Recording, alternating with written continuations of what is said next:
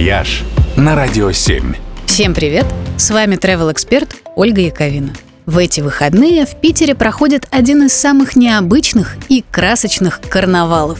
Его участники наряжаются в смешные костюмы и отправляются гулять по воде на сапбордах. Это такие легкие доски, на которых можно грести стоя, сидя или даже лежа.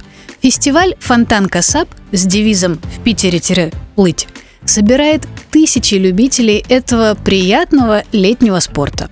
В субботу 6 августа они будут устраивать гонки по рекам и каналам в историческом центре Петербурга, а апофеозом праздника станет парад-карнавал, помойки и фонтанки с танцами на досках и прочими веселыми флешмобами. Зрелище обещает быть впечатляющим.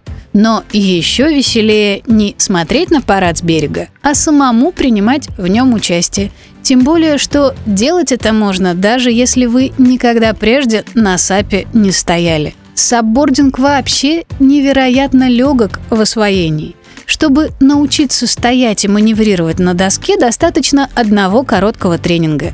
Никаких ограничений по возрасту и весу для этого снаряда нет – можно сапить с маленькими детьми, с домашними животными, ну и в целом это больше удовольствие, чем серьезная физическая нагрузка. Если вы не участвуете в гонках, конечно.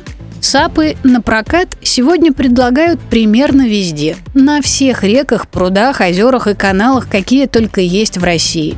А во многих городах экскурсии на сапах стали не менее популярны, чем пешеходные – Например, саббординг дико популярен во Владивостоке, в Питере и Ленобласти, а в Подмосковье даже устраивают саб-походы продолжительностью от нескольких часов до нескольких дней. И если вы еще не пробовали, самое время стать своим в доску, пока лето не кончилось. «Вояж» только на Радио 7.